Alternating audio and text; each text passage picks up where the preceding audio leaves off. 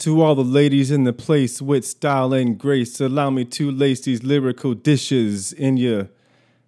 Hello, everybody. You have reached the Sports Psych MDs podcast. If you don't know, now you know.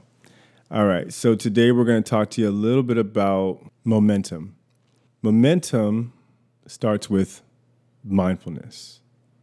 You add gratitude, you reinforce gratitude with hard work, dedication, and effort, and then you ultimately get to a point where you can achieve mental flexibility and resilience. These are all the ingredients to momentum. And momentum is that power and that force behind being in the zone and performing at your very best. That's what it's all about. That's what we want to talk to you about. Let's How do do we it. get there? Let's do it. How And do we get to greatness? we're talking, we're also going to have a moment of mindfulness segment where we talk about transgender athletes in sports. Uh oh. Boom, boom. Let's get into it. trans, let's do it.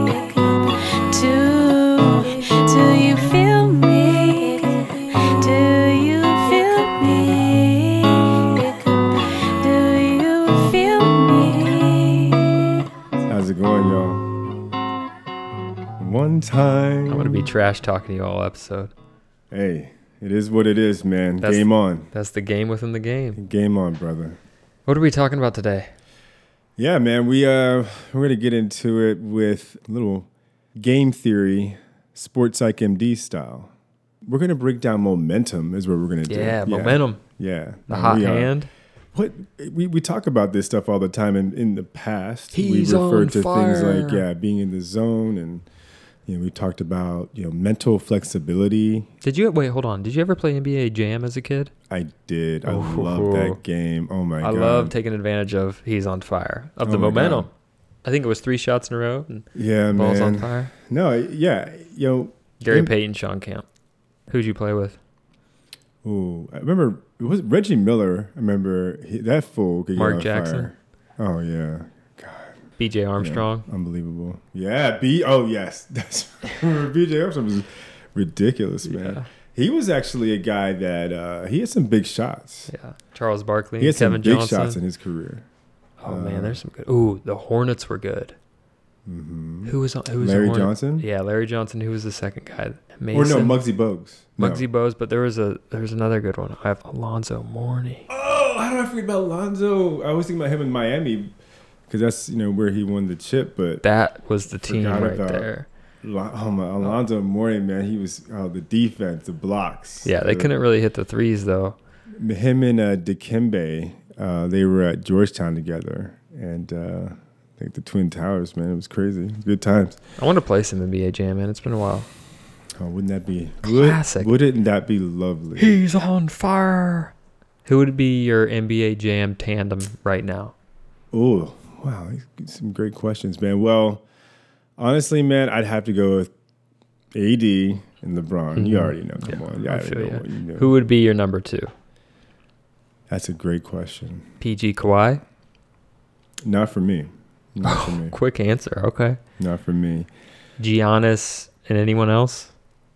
Um, I know, right? Should have been Middleton, but yeah, I mean, he's having an o- an odd year. Um, Harden and Westbrook. Ooh, okay. because they're they're doing it right now. They, there's something going on there. I'm not saying it's gonna you know amount to, to a whole lot in the playoffs. You know, they still have a lot to prove at, at that level, but I like it. Yeah. I like I, what they're doing. I think two the best tandems would be LeBron AD, Harden Westbrook, Kawhi PG. I need and to see next- more Kawhi PG on the floor. Next man. year you're getting Kyrie, just Kyrie KD. seeing a lot of them together, but we'll see, man. Oh, and Steph and Klay Thompson. That'd be pretty awesome. Just Oh, Draining yeah, threes the whole Klay. time. Oh wow, yeah. yeah. But I always liked having that guy that could just dunk it like crazy and get the Mhm. block shots. You got to mix it up a little bit. Yeah, yeah, I got Classic domination in the paint. But that, I mean, besides NBA Jam, we're talking about what is momentum? How do you gain momentum? And how do you Mhm. stop that negative momentum? Like everyone's been there when you feel like shit's just not going your way. And how do you course correct? And how do you get back on track? We're going to talk all about that today. But, but, but first, you want to have a moment of mindfulness? Why not? Yeah. So this is we introduced this kind of we had a full episode about Taking a coffee break. moment of mindfulness prior to this, and we want to introduce just a segment briefly about something that came up in the news on February 12th. By the way, how'd y'all like that How Coaching Delivers Greatness pod that we just dropped? Hopefully you enjoyed that. And please forgive us. I know that it says episode 22, right? But you know, we had to we had to give our our respects to to the great Mamba, of course. Oh, yeah. So we had to pause for that for a few weeks and, you know, moment of reflection. Hopefully you forgive us for that. But yes, So we wanted to do this mindfulness moment because once again we're going to talk about mindfulness being a key ingredient towards creating momentum and stopping momentum. So, February 12th an article came out that said girls sue to block participation of transgender athletes. And this is going on in the state of Connecticut. So, the families of three high school runners filed a federal lawsuit whoa. seeking to block transgender athletes in Connecticut from participating in girls' sports. So currently, right Mm. now, there Connecticut is one of 17 states in the United States that allows transgender athletes to participate in whatever sport gender they identify in. Yeah, I mean, male to female transition. Okay, um, I identify as female.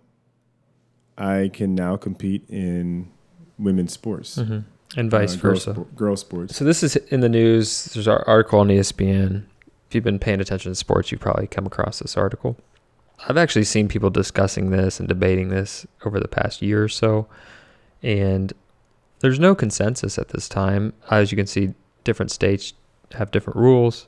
In actuality, the NCAA and the Olympics just announced new regulations with regards to, and the focus is more so on transgender women because the idea is that a trans woman has a competitive advantage over a cis woman.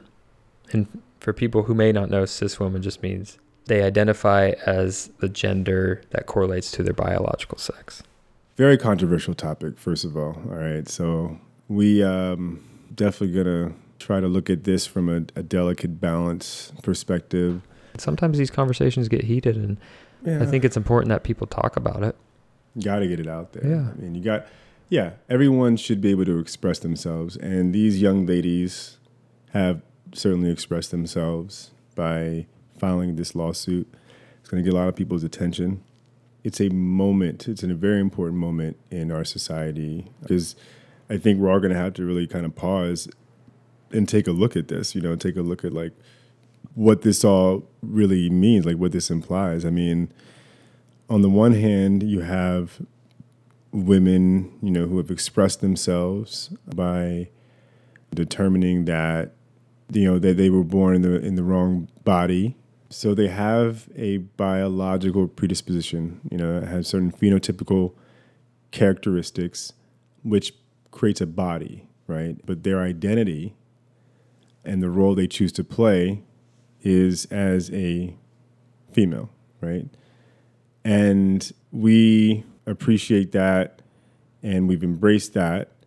And now we've determined When did that- you that choose? she- when did you choose to play the role of a male I can't fit- remember a time to fit that I honestly can't remember identity? a time when it was a question. I, that that you know, there's been many questions, you know, about many different Mm. things along the way, but that was never one of them.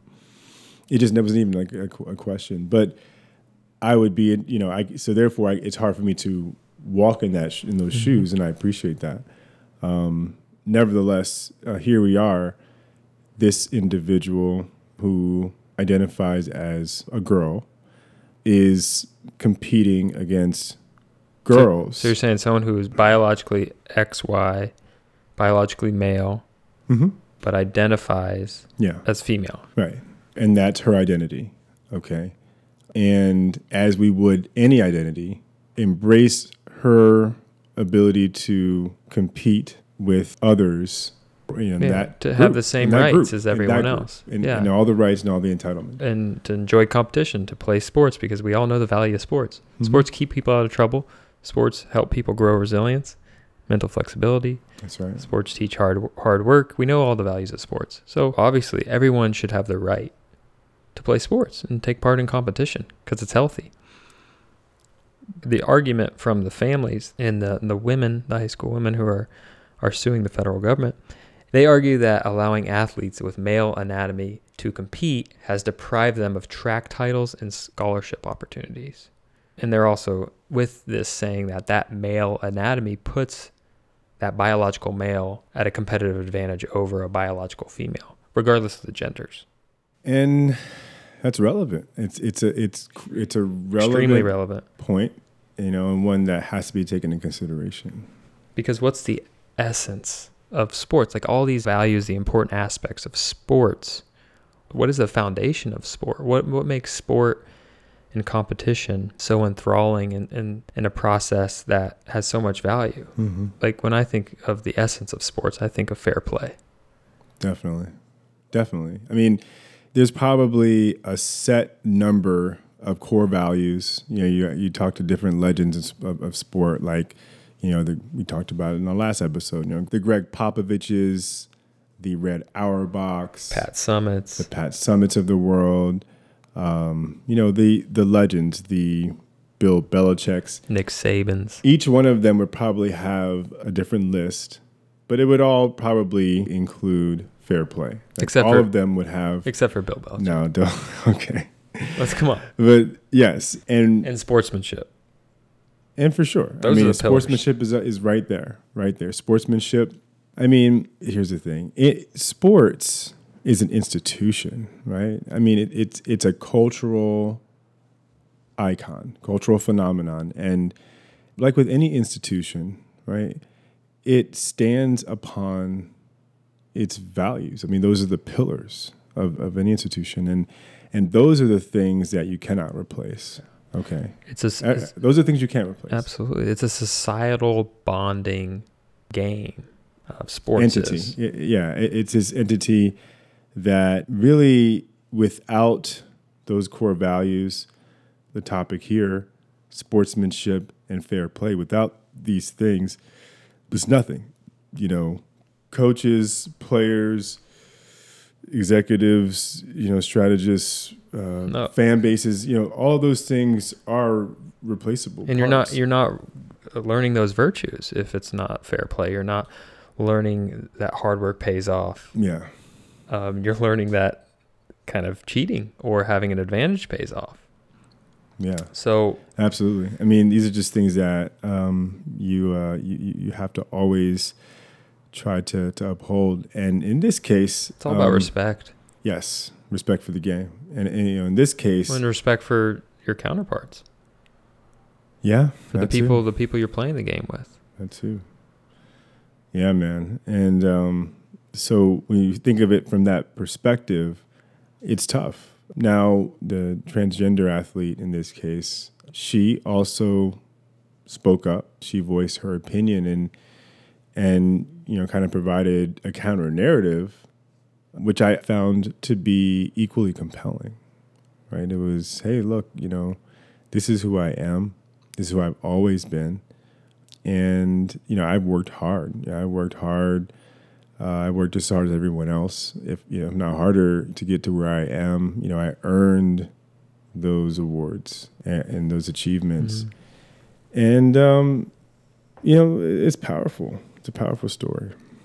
And it's it becomes even more powerful when you realize and this is a little subjective when you realize how much discrimination that transgender individual faces in society today. And things are hopefully changing in the right direction. And I we see that things are changing in the right direction.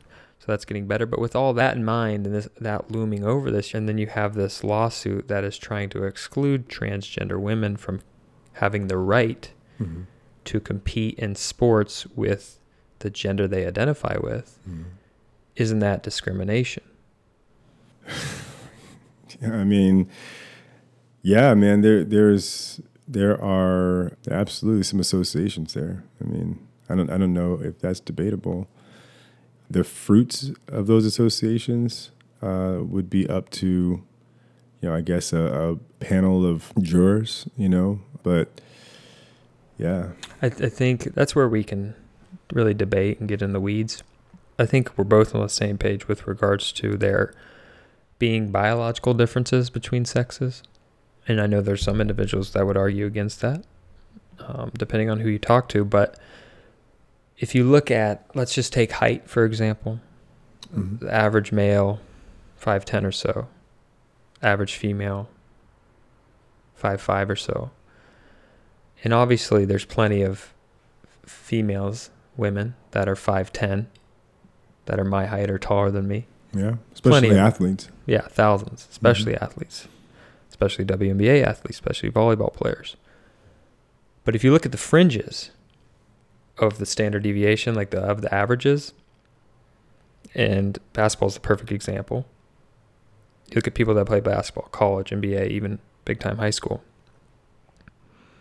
The guys a lot taller Mhm. than the women. Even on average, yeah. Yeah. So there's no seven. Is there any seven foot women in the WNBA? Not that I'm aware of. Yeah. So at the fringes, that's when the differences become really stark. So when you're talking athletes, obviously when you get to the professional athletes in any sport, you're already at the fringes of athletic ability. So we're talking about on average, there's plenty of men and women that overlap with regards to overall biological differences, muscle mass, bone size, height, you name it. But at the fringes, the males on average are going to be bigger, taller, faster, stronger, can jump higher because of a little hormone called testosterone. Yeah, it's, uh, you're right, man. Um, makes a big difference, and and I think you, you know you would we we were talking about this earlier. We mentioned how the NCAA they're basing their rules of competition on this whole like testosterone thing. So high school in these states just say that you can compete in whatever gender that you identify as. The NCAA, they have a different rule. They say transgender women can compete on women's teams after they've completed one year of testosterone suppression treatment. But they don't look at limits of the testosterone. The International Olympic Committee, which overruns the Olympics, hmm. they have a little bit more strict rules. So they measure the blood testosterone levels, and a trans woman has to keep her testosterone below 10 nanomoles per liter for a minimum of 12 months. Okay, so in theory, they're they're they're assuming that at that level or below, there's no competitive advantage. So the thing is, a typical premenopausal cis woman generally is at 1.7 nanomoles or less. But their cutoff for trans women is 10. And the average man ranges, cis male ranges from 7.7 to 29.4. So if you're looking just at the testosterone numbers, a trans woman's testosterone can go all the way up to 10 nanomoles per liter, where the average cis female's testosterone is 1.7 or less. Wow, So there a big is- difference. An 8.3 difference there, possibly. So Most it- likely. So is it fair? You asked that. That's a subjective word, fair. Well, it's subjective now. I So- guess. We're trying to use biology here to, and the question is, do we want to use biology to bind our rules, create our rules, or we do we use biology to guide us, and we ultimately make the decision? Yeah, I, you know, I, I think is it, it would be dangerous to to have biology and science making the rules and dictating everything. I think I think science should guide. You know, I think it, I think it's a tool. You know, I think that it's it's a very useful tool to to make decisions. But at the end of the day, like it has to be you know human ele- element to it. You know, we we have to. I mean, we, we have to recognize that every situation is different, and there's there's a an element of concreteness to to science at times, and I think the human element is what provides for the the abstract. Yeah, the nuance. I think what what we're seeing here is that biology science is telling us that biological men do have a competitive advantage, at least at the fringes from biological women, based off just physical maturation. Yeah. So we it's an unfair advantage for cis women if we allow trans women to compete in the same arena. But is this a tolerable unfairness or is it intolerable? You know, I, I think you know a lot of it is going to come down to us getting away from this need for this kind of duality. You know, where it's like just one or the other. It's not binary, no. Yeah. binary. You know, everything. It's like you know, black and white, and we have to kind of embrace that Gray. the the gray. You know, the the spectrum. You know, the variations. The non binary Yeah, gender, the gender fluidity. Yeah. You know, I just it just it just seems like that's where the world is going and that that may be ultimately where, you know, the sports world is going too. I mean, who knows where a case like this, especially if it goes all the way to the top, you know, imagine getting like the Supreme Court or something like that. I mean, obviously, you know, we're we're going way off on a tangent here, but I mean, you know, it's it's a big deal, eh, you know, and we when you think about it though, it's not that that foreign to sports to have different classes, right? Uh, classifications, and those for those classifications to be based on physical ability or physical size, at least, right? Like think about uh, like boxing, for example, right? Think about mixed martial arts, you know, stuff like that. Like there's this stratification based on weight class, and and that way you know bigger guys and you know bigger ladies you know are fighting against you know people that are similar in size. Mm-hmm. now i think there can be a similar kind of you know thing that happens with how we classify athletes generally. So are you trying to say you put every individual, male, female, trans, cis, into one big field and you create different classes, whether it be by weight, height, muscle mass, Well, levels of testosterone, something like that. Create some sort of algorithm right. That an algorithm exactly. Right. So that groups people into evenly matched physical abilities. Right. So ultimately, uh, you know, having a formula, a formulaic way of determining levels of competition, right, or groups of competition based not on gender at all. Like gender's not even a part of it, right? We're taking that out. You don't want to put any social factors like gender identity or socioeconomic status into play because Why would don't we do that? Well, think about this. Certain cultures invest more money into ma- male sports. Certain cultures put again, more emphasis, on, have more resources, more money to get better training, higher paid coaches. but it goes back to the values you know we, we really we sports is that is that one aspect of our culture our society where everybody can kind of meet in the middle right Yeah. Sports And- wouldn't be the same if you didn't have that underdog. Started from the bottom, now we're here. You know, someone who comes from nothing absolutely wants to compete against that person that comes from everything yeah and wants to beat them. yeah So yeah, I'm with you on that. and i and i think what we can do though is we can we can create groups based on like high level science you know like things like some sort of overall performance appraisal based on both physical and mental performance kind of appraisals, right? So that you're literally putting people together that all have similar potential, right? Not about gender, but, you know, just about ability to perform. That's fair. I agree. I couldn't agree more. So this is an idea that actually if if you have an opportunity, the Journal of Medical Ethics, there was a great essay written by Alison Heather and her colleagues where they talked about this. They tried to think of a nuanced way, a new way to, to group athletes so it's an even playing field for everyone. And they talked about having like physiological parameters in the algorithm like testosterone, hemoglobin levels, height, weight, endurance capacity. And some re- you, t- you tie all these things together that you think impact someone's potential during a match. And you try to even it out. So you are across from someone else who has the same essentially physical capabilities. and now it just becomes but then it just becomes a mental game right? Because the beauty another beauty about sports is you have the bigger stronger guy versus the shorter frailer quicker guy. And it's interesting to see who can win that. So Yeah, it's this needs a, this need- think, we need you to know- think this one out a little bit. but I don't think those have to go away. You know, mm-hmm. I mean, in what really what we're talking about here may actually be most appropriate for junior competition. You know, maybe professional competition is still something else.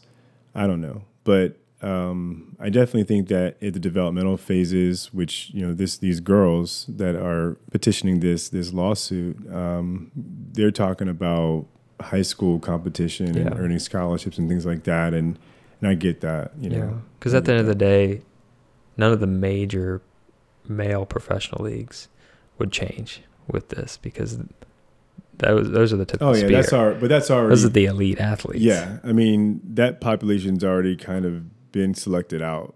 You know, genetically, they're just sort of genetic anomalies. Yeah, it's not even they're mutants. But so if we had these no offense, they're great. if these They're we had these parameters, this is going to be an ongoing conversation. Obviously, there's a f- federal case now, and we'll see what the re- resolution is, and we'll see. At this point, I- think the federal government is just stepping back, let, letting the states come up with their own rules. We'll see if there's like a top-down approach and people model what the Olympics did or the NCAA does. Um, so jury's still out, and with regards to is this a tolerable unfairness? Mhm. Yeah, I mean, and I'm a little afraid to say this, but um, by all means, share, share your share your thoughts on our Instagram page. You know, if you you know have an impression that you'd like to make, Yeah, we'll Um, we'll po- I'll post a link to the article on the Twitter page as well. yeah, Um, but we wanna we wanna hear feedback for sure on this because I know it's could be a polarizing topic, but it deserves discussion, um, complete discussion. We don't know the answers, is what essentially what we're trying to say. no, All right. So thanks for that mindfulness moment, Armin. I appreciate that, Dr. Hose. So let's get into momentum. let's do it. Let's talk about Mo. Let's You, go. what are the Vroom, what goes into mo- momentum? What are the wellness factors? Ooh, Do, wait, we, did we just coin a new term? wellness factors. what is that? What are wellness factors? Well, it's like this. When you talk about medical doctors, particularly psychiatrists, medical doctors, and, and what we're trying to bring to the sports world, in a nutshell, it comes down to resilience. Okay. Resilience is uh, something apparently is very hard to come by. Yeah, that's Um, the one. That's if that could be the end result in any encounter I have with a person or a patient. That's what I want it to be. yeah. I think that's the one. the that's the key grail. to success of with regards to anything. And uh, the thing is, although it is hard to come by, there is a process. There is a way to get there. We would kind of want to talk through some things with you guys, uh, to kind of see if we can all kind of help figure out how to get there together, because there's a lot to it. And we've talked about some of these things before. I think we're going to talk about some new things today. Uh, Yeah. and just try to piece together this puzzle. Piece it. Let's piece it. So resilience and that ability to just focus on that goal, attain your goals, maintain mindfulness in that pursuit of your goal, being able to eliminate all the distractions, overcome obstacles, stressors, bounce back ability. That's all what what resilience and, and is it a state of mind or is it something that you build upon throughout your life and you can become more and more resilient Mhm. through practice, through experiences. Yeah. You ever been in the zone? Ooh, that's what we're gonna get to. But uh, hold your horses there. That's that's the end goal here because That's that's, what momentum That's is. It's being in the zone. But other wellness factors besides resilience, we got, I think, That confidence. light at the end of the tunnel. I, I'm thinking confidence, self-efficacy. Mm-hmm. How confident are you that you can get the job done? That you can step on that court and win the game? That you can step on that field and win Yeah. the MVP? Lead your team to victory. How confident are you in your skills? Well, it starts with mindfulness, So two things we can do: mindfulness, gratitude, be grateful. mindfully great. So these wellness factors that all go into what we're going to talk about momentum. These wellness factors are resilience. We also kind of call it mental flexibility. That's a key ingredient. Mhm. being confident in your skills, just being having that confidence, that's a key ingredient. And then two things you can do kind of immediately that go along with this is mindfulness, being able to be mindful, Mhm. being appreciative of the moment, being present and aware of everything that's going on, but without acting on it, without judging it, and without reacting, but just being present. That's a skill that if you practice over time, it's like being like meditating. That'll get you to that flow state that we're yeah. going to talk about. I don't know. I, I I'm one of these guys. I really like listening to the post game interviews, hmm and um, when I when I I listen to the greats, um, there's one thing that I often uh, find myself hearing again and again. You know, after games, whether it's wins or losses, you know, whatever the case may be, it's it's this this focus on not you know what happened yesterday, you know, not what's going to happen tomorrow or a week from now. It's what's going on right now, right? It's what it's all about what's going on right now. You know, it's like LeBron. LeBron's really great about this. You know, they they ask him, you know, hey LeBron, what do you think about, you know, you got Golden State coming up next week. You know, this is you know back when, of course, you know they were in the dynasty, and and he would say, you know, listen, I got we got the Timberwolves coming up tomorrow, right? That's the next game, you know. So we I got to start prep preparing for that right now. You know, I got to get my body right. I got to go good in the you know the in the in the cold tank. You know, I got to you know start to re- recover. I'm to start like watching film. I mean. It, mindfulness is what he's, he's just like look i'm locked into what's going Yeah. on what i got to do right now I don't know if LeBron's the best Next example, game- but yeah. next game, you know, my next opponent, I'm not worried about what's going on next week. You know, I'm not worried Yeah. about what just happened. Yeah, we just we talked about this last Win, lose, or episode. draw, I'm always bringing my A game, right? And and I'm always you know looking to be in the present, be in the moment. So that's where it starts, and we take it from there. All right, yeah, for sure. And then what's the next level to that? It's being grateful, That's right. having gratitude, being able to easily see the positive things in your life. And maybe that takes you first being mindful to notice them. Mm-hmm. And Yeah. then you see the positive things and you you want to be open to that. See, gratitude provides something, it is pretty much a key ingredient to all of this, which is balance. Gratitude really helps provide the balance. It keeps you grounded, you know, it keeps you realizing, you know, you, you ever you ever hear athletes, you know, talking about I gotta stay humble, you know, um, and they often say things like, I don't want to, you know, take this moment for granted Oh yeah. like these are all gratitude practices, Mhm. right? It's like you know they think they they think their teammates. The greats always do. Yeah, this, that's you know? them appreciating the moment, also being Yeah. mindful. That's why I think mindfulness and gratitude kind of intertwine. And mind, mindfulness is like the beginning stages, and then you get to gratitude when you put that positive filter to things, and that only leads to improvement and more confidence and more resilience. Mhm. So it's almost like mindfulness and gratitude are the building blocks for resilience and self-efficacy, confidence, and They then are. those allow you to gain momentum and take Mhm. advantage of momentum. Yep. And also, if you're on the wrong side of momentum, they help you break it. Yeah, So you want to let's you want to jump into momentum, yeah. the big mo, Well, it's a game of runs. dude. You're getting in the zone. It's a game of runs. Yeah.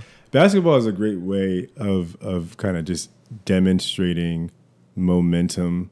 You know, just in terms of like you see these you know shifts right in the way that you could say these swings of momentum happening throughout the course of the the, uh, the Mhm. game as teams go on scoring runs. Oh yeah, I love those 20-0 runs. hmm Oh, remember the Warriors in the third quarter just coming out swinging? Yeah, absolutely. They would all they would create a lot of momentum in that third quarter. So what do you think about that? Do you think momentum momentum's a real thing or is it us as humans we like to see patterns. Mhm. So all of a sudden we're like we perk up whenever there's a 20-0 run and we think there's something else at play other than just the skill set interacting. Mhm. We think there's some sort of mental aspect to it or some there's like some what's that word metaphysical or non-physical aspect that's like the, Oh, yeah. the vibrations between the players what is momentum is it it's It- the it's- feeling it's a- in the air No, it, it's a it, it is when positive energy, you know, or you know, positively reinforce energy becomes, uh, you know, energy is one of these things. It's very dynamic. You don't go physics? It's very dynamic. It's constantly moving, constantly in motion. But you know, we can capture, we can harness it. We can harness energy. We can manipulate it in different ways. And I believe that the energy, and you know, hey, Star Wars, right? The Force. I believe that we can, when we are at peak performance, right? We when we are functioning at our highest level, right, and putting all of the practice, the right, mindfulness, all of the all the preparation, the gratitude. all those things together to achieve a goal in in such a way that we are really getting the very best out of ourselves and channeling all that energy into one moment. I do believe that we can sort of in in some way almost like change the dynamics of space of space and time around us. You ever hear athletes when they get into the zone, they say things like yeah, the game slows down Mm-hmm. for them. I think that's what's happening. I mean, there there there is this shift in the forces, you know, between that person and the world around them, to where their perception of time really does change, and they are sort of just controlling the moment. You know, Mhm. they're just like totally fixed and focused on the moment. It's sort of like this heightened state of mindfulness, Yeah. right? And when Tunnel you capture vision. that, to, to total tunnel vision, you know, it kind of reminds me, it harkens back to like, you know, this Buddhist theory, you know, and, and what, what these monks talk about when they're able to achieve high levels of, you know, meditative power. Mm-hmm. It's that flow state. Yeah. It's the ability to get to a point where you're not thinking. You're just acting. It's it's beyond mindfulness. It- to get there, you have to practice mindfulness. But it's almost something that gets drilled into you over time where it's like muscle memory. You practice something over and over again. By the time you do something for the thousandth or ten thousandth time, you don't have to think about it. Like when Eli Manning threw that post corner to Mario Manningham in the Super Bowl against the Patriots, in the second Super Bowl against them. Yeah. That's muscle memory. He he's been throwing that that ball for years, yeah. and it landed boom boom toes in. That's muscle memory. That's flow state. He's not thinking. He's just acting and reacting, and it's almost unconscious. So you get to this point through so much conscious work. You start out with mindfulness, gratefulness practices, and over time, you capture that momentum. You get in that flow state. You're eliminating all the distractions, and you're just focused on the moment. Your body is not inhibited at all, essentially. hmm It's like fully proactive. There's no, it's not reacting to anything. You it know? feels effortless. yeah. You don't have to concentrate. Complete control. Complete control. And guess what happens when you're in this flow state? Or guess how do you get to this flow state? So it always starts like momentum always starts.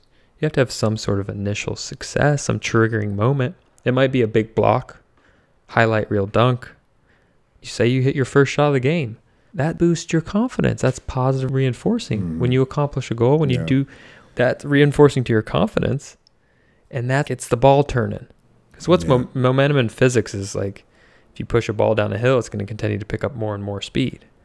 Yeah. And this is Yeah, what's but. It's not gotta- speed, it's velocity. There you go. You got to have that push. And, and the the difference, of course, with velocity and speed is that you have a, a certain direction, right, of travel. It's a direction of travel. It's it's a it's a target.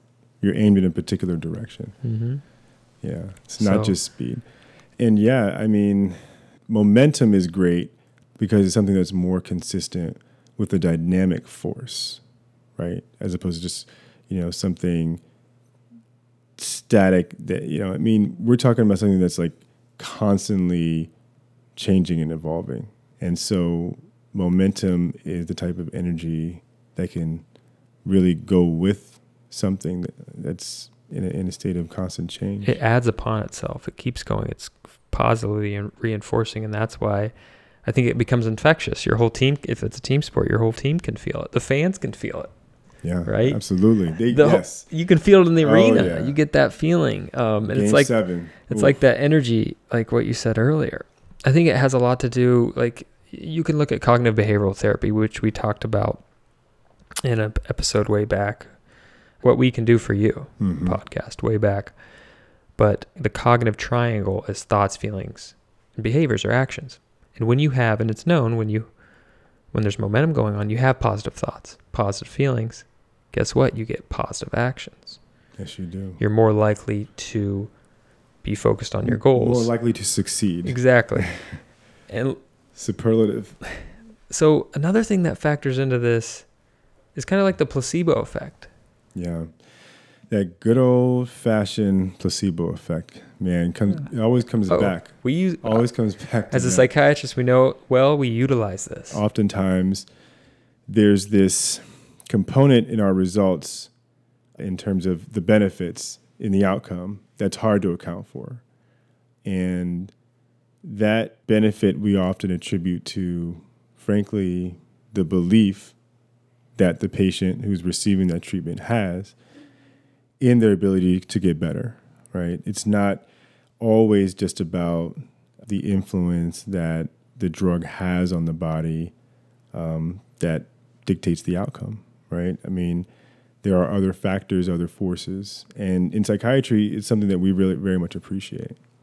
You know, it's something that we understand as an inherent part of the process, and this is, I think, certainly for me, why I put so much stock into the relationship that I have with my patients, my clients. You know, into the therapeutic alliance that we have because I know that that is going to also make a big difference. Yeah. You know, if they believe in me, they trust. Mhm.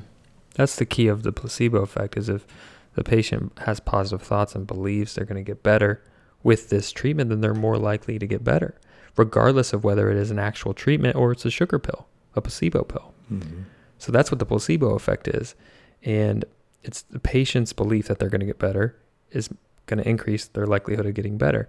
And that's why the job of the psychiatrist, a good psychiatrist, will give that patient that positive state of mind, that positive filter, and make them believe they're going to get better with the treatment. And they just so happen to also get a treatment. So you get Yeah.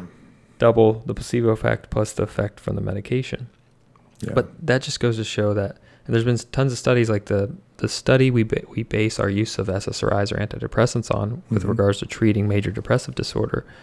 The SSRIs like Zoloft or Lexapro, they work about 60% of the time. Placebo, sugar pills, work 40% of the time. So in 40% of people, 4 out of 10 people get better, their depression gets better with use of a sugar pill. Yeah. So, you know, as you can see, the difference isn't always just based on exposure to the treatment. Mindset. It's mindset too. So there's been studies that show that placebos actually affect your biology or neurochemistry. They look they looked at individuals that, that for pain control, they gave them a placebo, and the opioid receptors in the brain lit up and were activated on brain scans. So the mind's a powerful thing. If you're thinking that you're going to get better, you're more likely to get better. Mm-hmm. Yeah, and, and you know, but it, there's actually some some practicality to this because, I mean, if you think about it, like if you believe in something, right, you're much more likely to do all of the things required for participation, right? Like you're more, much more likely to take the medicine on time, every time, right? You're much more likely to to follow up, you know, if and when you're supposed to, and do all the little things too. Mhm. You're much know? more likely to listen to your doctor Mm-hmm. with regards to maybe diet, diet, and exercise plan, you know, healthy lifestyle. things, you know, and all, yeah, sleeping right, and you know, all the little things that go into the process. positive filter, yeah, which creates positive thoughts, positive feelings, and positive actions. You put yourself out there when you're feeling better and feeling more confident. And that's what ties into momentum. You're more likely to feed off that momentum. That's that positive kind of energy, like you talked about earlier. It's almost a placebo effect in a way, but I don't want to say placebo effect. And people, some people think that that's like I'm getting scammed. No, that's yeah, real. like like it's magic. that's powerful. I think it's like wizardry, or, or you know. Yeah. I'm not saying that you can sit in a dark room and just think, uh, Oh, no, think no, no, away all your negative This- this things takes and effort. pain.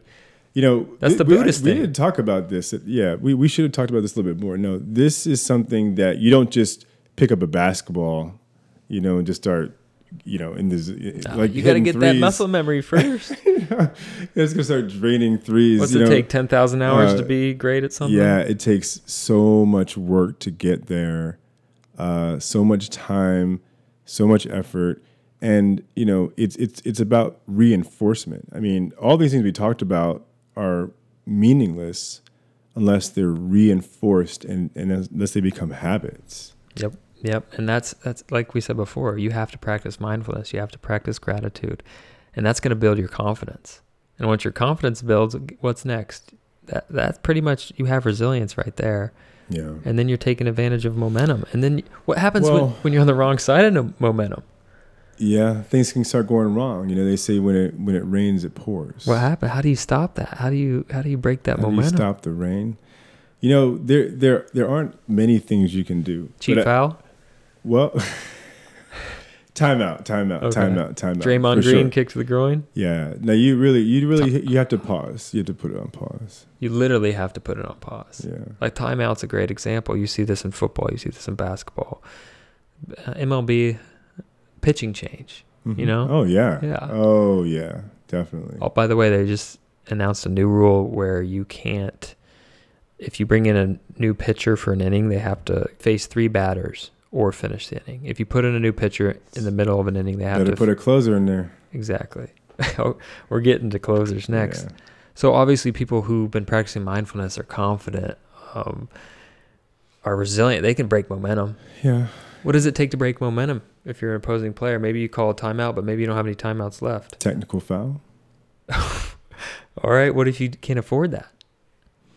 I don't know what you're gonna do. I mean, So it sounds to me like calling a timeout, getting a technical foul, you, it causes a break in the game, a pause. Mhm. So that creates a moment where you can be mindful. You can bring your focus back to the game because a lot of times you may lose momentum when you get distracted. Yeah. And while we're talking about this, we might as well talk about why gratitude is so important to this whole thing and why it really is the the sort of like um that The one straw that stirs the, one- drink. It's the straw. No, but- not the straw because those are damaging to the environment. Metal straw. It's it's actually if we're talking about a drink, it's actually like the you know the the sugar, it, you know like the it's it's it's everything. It- It's it's like literally the drink. I mean, Stevia, monk fruit. so gratitude is what basically is the it's the most essential thing because when all else fails, okay, when there's no hope, okay, Your back's against the wall. backs against the wall. There's no extrinsic sources of positive reinforcement, i.e., motivation. The teammate, your teammates don't trust you. You have know, to fire the- the something coach- up from within. the the coach, you know, he, he doesn't believe in you. You know, the fans, you know, they're they're booing you. What else do you have? You have nothing left other than an internal source, the one internal source of positive feeling, positive energy uh, to reinforce in that moment to jumpstart, restart, you know, this whole, you know, mindfulness, gratitude, resilience pathway. So you you're saying take a step back, appreciate the moment, appreciate where you're at, and then you're more likely. Recognize that's all you have is right now. That's more likely to fire you up and get It's you all going. you have. You have nothing else. But but right now, right? Mhm. You you have now and you can make a choice right now to be great. Yeah. Right now. So that's so being grateful, appreciative of the moment, being mindful. Those are almost interchangeable in this instance. Places your focus solely on the task at hand, which is more likely to make you more competitive and make you better at what you're doing at the task, Yeah. which leads you to have a higher likelihood of breaking that momentum, bouncing back, and winning the game. Yeah, and if you're lucky, right? If you're really lucky and you put in the work and you achieve that momentum and ultimately become resilient and you know have that kind of sustained greatness over the course of a career, until it's time to ride off into the sunset, then perhaps like uh, the great Kobe Bryant, you may achieve self actualization. Oh wow, tying it all together. That's right. So I love that, and this is another value of this podcast. We want to educate that gratification when it comes from within. You don't need that external validation or praise. Mm. When you're playing for an internal, like if you're playing and competing to challenge yourself for yourself, that's powerful Oh yeah. because it's always going to be more consistent and stable. Because Lord knows that the world is a stressful place. Everything outside your control is stressful. The only thing you can control is yourself. So if that motivation comes within, and the only thing you can control is yourself right now. You have no control keep what you did zooming it in and bringing before in, yeah. or what you would do tomorrow or you know So I'm in, not- the next moment. And I'm not saying like there's a lot of individuals that play for the family, they play for their city, they play for their coach, they play for uh, their Lord and Savior. But at some point they internalize that drive. That's the drive that connects them to whoever they're playing with. But it's it's internalized in a way. Yeah, fire that burns from within. Yeah, Intestinal fortitude. it is. Yeah. So when we're talking about momentum, this this goes kind of smoothly into talking about closers. These individuals we just talked about are more likely to be quote unquote closers, people that can get it done in the clutch, people that can play at their best when the best is needed, are people that have self confidence, resilience, are able to be mindful and able to be grateful. If we're, if we're talking about closers, I'm going to talk about the Super Bowl and Patrick Mahomes? So, this is a stat I saw the other day with regards to Patrick Mahomes. Within the season, when he was behind double digits, when the Chiefs were behind double digits, he was 5 and 0. And in the playoffs, when they were down double digits, he was 3 and 0.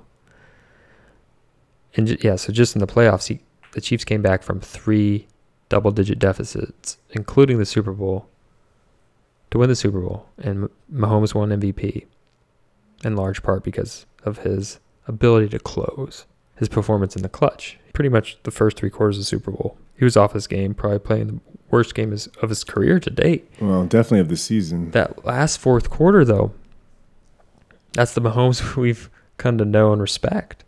That amazing arm, decision making skills, just the ability all over the floor or all over the field. But the one thing that never goes away with Mahomes, even in the Super Bowl, his demeanor on the sidelines, his attitude on the sidelines.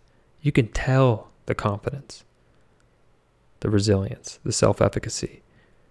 You can tell he's being mindful because he's getting at after his teammates. He's doing what he knows best to do in order to create that momentum, create that team Yeah, man. And that's all part of it. And you, you know, if you remember Tom Brady, uh, you know, back in those big games, like he was fired up. You know, the, you know, Skip Bayless calls him Psycho Tom. You know, he just has this whole alter ego, and you see it. it. It's a completely different guy than the guy that's in the press conferences. You know, where he's just really super chill and laid back. No, he's I- Psycho Tom, man. He's on a different level. I want to call him super chill and laid back. I don't think he's eaten, eaten a strawberry for 10 years. Well, you know what I mean. Like he's just he's not like screaming at the top of his lungs. I mean, he's just more, you know, measured. Yeah. He'd freak out if he came in contact with an avocado. You're such a hater. This is what happens. I don't think he's chill. All right. Peyton, the, the- you know, the Peyton Manning. You always the have to bring up freaking Tom freaking Brady. No, you're right. Psycho T. He's, He's he's up there smashing helmets with other guys. Like, come on. All Don't the you young know the brain trauma? All the young guys acknowledge that. You know, he's the goat. Yeah, Absolutely. But Mahomes, it's the Mahomes era. We've entered it. It's we've entered it. Yeah, I mean that you're right. And he basically pulled a Brady. You know, I mean that Brady pretty much did the same thing yeah. last year. The You know, difference was between- horrible until the fourth quarter, and he finally made some plays. The difference between Mahomes and Brady, which which could be turn out being scary, but the other thing is we all we also thought this with Rodgers. Mahomes is a physically the most ta- one of the most talented quarterbacks we've ever seen. With his arm strength, his ability to move in the pocket, his vision, his overall athletic ability Yeah, is far superior than Tom Brady's. And we I mean, We're talking about pure athleticism. Did you see Tom? superior. Did you see Tom know. Brady at the? like- Did you see? I'm talking about like well, at he the became combine. a better athlete I'm talking about the combine. over time, but yes, bigger, stronger, faster. Mhm. Mahomes, just like we thought Aaron Rodgers, like the throws that they can make on the move. Mhm. That's yeah. just impressive. yeah, definitely. So Mahomes has this potential to be great. I mean, he's already great, Yeah, but he has this potential to be legendary. he does. Because I also think he has those quote unquote intangibles. We could probably do a whole podcast on intangibles. As a matter of fact, I think intangibles could be the name of this podcast. Yeah. No, you're right. And and health always, you know, plays a big role. Health, the team around him, the coaching staff, the organization. I mean, all of that. You know, the Patriots. Oh You got to understand it wasn't just about Tom Brady. yeah. There's no way Tom Brady wins that many Super Bowls for any other franchise. Yeah, I mean, top to bottom, you know, they just it was you know a storied franchise, and it worked. Um, Great team dynamics, yeah, and hell, they, they had a lot of runs, a lot of momentous runs. and and unfortunately though, uh, you know, I, I think that Mahomes' legacy is going to kind of kind of in some ways be influenced, many ways actually be influenced by his coaching staff, by his organization, by the players around him, Mhm. and you know, it's hard to get folks to Kansas City. football there's a lot of parity i don't think we'll ever see what the patriots did again how they essentially won multiple super bowls in multiple decades Yeah, and the beauty and that was two full decades worth of super Mhm. bowls two full decades. Yeah, um, but that's the thing it's almost like if, you can look at momentum through the course of a whole season or th- through the whole course of a career tom brady comes in halfway through a season leads his team to a super bowl victory that's that initial success that's the start of the momentum hmm you know, that's confidence boosting. That was huge for his ability to be confident. And then over the years, he probably developed the mindfulness Yeah. skills, the gratefulness skills, and not the just for his own confidence, but the confidence of those around him. You know, Yeah, the, whole franchise. the coaching staff, you know, We did it, so we can do the it again. base. You see it with these guys that kind of that the Marinos of the world who just the pressure builds over time when you don't get it done, and you, start to question yourself: Can I? Am I a champion? Can I do Mhm. this? Can I get it done? Yeah, that's why my hat's off to John Elway. Oh yeah, I always think Yep. about John Elway, Yep. man, because he had a lot of those types of Yeah. situations early in his career, and he could have easily just yeah. faded. He won back to back to end off his career. Yeah, It also makes me think, and you're going to get upset. Peyton Manning, he he was known as a choker. Yeah, I agree. And he still got himself two Super Bowls. I put I will put Peyton in that category. Yeah, he So the- can't. He overcame you know his demons. So I, I think that's one thing we tend to overlook about these guys is if you win early and you have success early, you're set up. If you're someone like David Carr and you get drafted by the Houston Texans, you're done. Like you're gonna get sacked a thousand times your first year. If you're put in a bad spot, it's hard to recover. Um, current players, his brother Derek Carr, maybe eh, I don't know if he necessarily has a skill set, but he hasn't been in the best situation in Oakland. Jon Gruden now is pretty damn good, so he's better start doing something. Mhm. Although I think he might get traded. Um, I don't know. But, you know, I like Peyton. I like the Peyton story because it, it is a a testament to the power of building resilience, or you know, the he clearly early in his career. Happy Um, Feet was not clutch. Yeah, I mean, there it, and it was it was mental, you know, because we all know he he had the amazing you know physical gifts. He could make all the throws and everything. So And he he's was very, clearly a different guy. he's very cerebral, too. Very So- cerebral. I don't know if I necessarily call it mental. It may be more emotional. Because the cognitive game and the preparation and his, his his mind for the game of football, yeah, 99.9th percentile. I agree. Emotional in terms of the outcome, but you know, the the, the thoughts are the seed, right? It's the seed of the. But he also at the same time was with an Indianapolis Colts franchise. And you know, didn't necessarily. They built a high power offense early in his career and did not build a defense. And we all know you have to have a top five defense or a top notch defense to win a Super Bowl. Brady was fortunate enough to be under Bill Belichick, who was a defensive guru, and he always had top five defenses. Every Super Bowl He they did. had, he had a top let's, five let's, defense. Let's not do that. Let's let's not try to externalize. It was all about Brady, and no, it's and- definitely not all about and- Brady. And, let me tell. Here's what I mean by that. I mean, he, the difference he had the between- skill set, yeah. The difference between Brady and Manning is this, for me. Since we brought this up, Brady He had a better holding conquered- environment. he had more mental resilience. And but it, is that from within, or is that because he was put in a better environment? He had you know a safer holding environment. I think Called it's the from, I think New it's England Patriots. from within. And here's why I say that. You would you argue that he was Manning he came the- into a better situation than Peyton, Manning? Manning had the had the pedigree, right? I mean, his father was an NFL player. He had all the physical tools. He was great in gifts. college. Should have won the Heisman. You know, the, so the confidence had to be there because his father was, you know, was an NFL star, and his brother was a, you know, great player. I mean, he had, he had it, you know, and he came to the league. He had a pretty good situation. He had Marvin, you know, Marvin Harrison, Edgerrin James, you know, some talented They players. added Reggie Wayne. Then they got Reggie, you know, so he had, he had it. I think when you when you look at it, But he didn't win a Super Bowl until they got Bob Sanders, uh, You- defensive you said MVP, emotional. Dwight Freeney, Robert Mathis. They had to build that defense. I agree. I agree. Emotional was the problem because it became anxiety, right? We we saw the happy feet, so we, we recognize there's probably some anxiety there. So it became emotional, but it started with the mental, the mental processing, and and that's where you know there was clearly some fear. Clearly, you know, is well, and what happens is a guy like Brady, he has that ability, that mental flexibility, right, to block out distractions, right, in those big moments. We've seen it time and time again. You could argue he had less distractions than uh, playing for the New England Patriots But how than Peyton did. Because there say- was, how do you I think there it- was more pressure put on Peyton Manning's shoulders coming into a. They were the number one pick. They picked him with the number one pick. Brady was picked in a late round. He joined a team that was already a playoff contender. He was already with Bill Belichick, that we know is a great coach. So he was had a But better had team, not won. better franchise. He won. Exactly. So He I'm not, won. And I I'm not arguing with would- you there. I'm just arguing with the, you the fact that the he was in a better situation. He was but I have your early in his career. if you want, I can give you your trump card that'll prove that Peyton Manning was a choker even before he came to the NFL. okay, And let me know when you want me to give you that. what I was going to say early in his career, I agree with you. He was basically playing with house money. You know, you're a second year guy, you're taking over for, you know, Drew Bledsoe. It's like, you know, you have, you know, everything to win, nothing really to lose.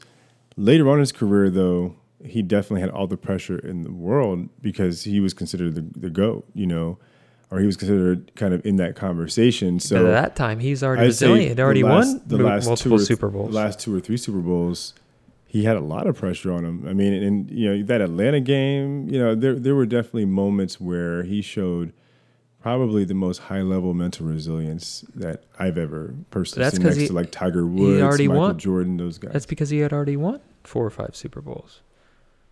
He already had money in the bank. He already had that confidence to lean For back sure. upon. And he, yeah, he did have that resilience.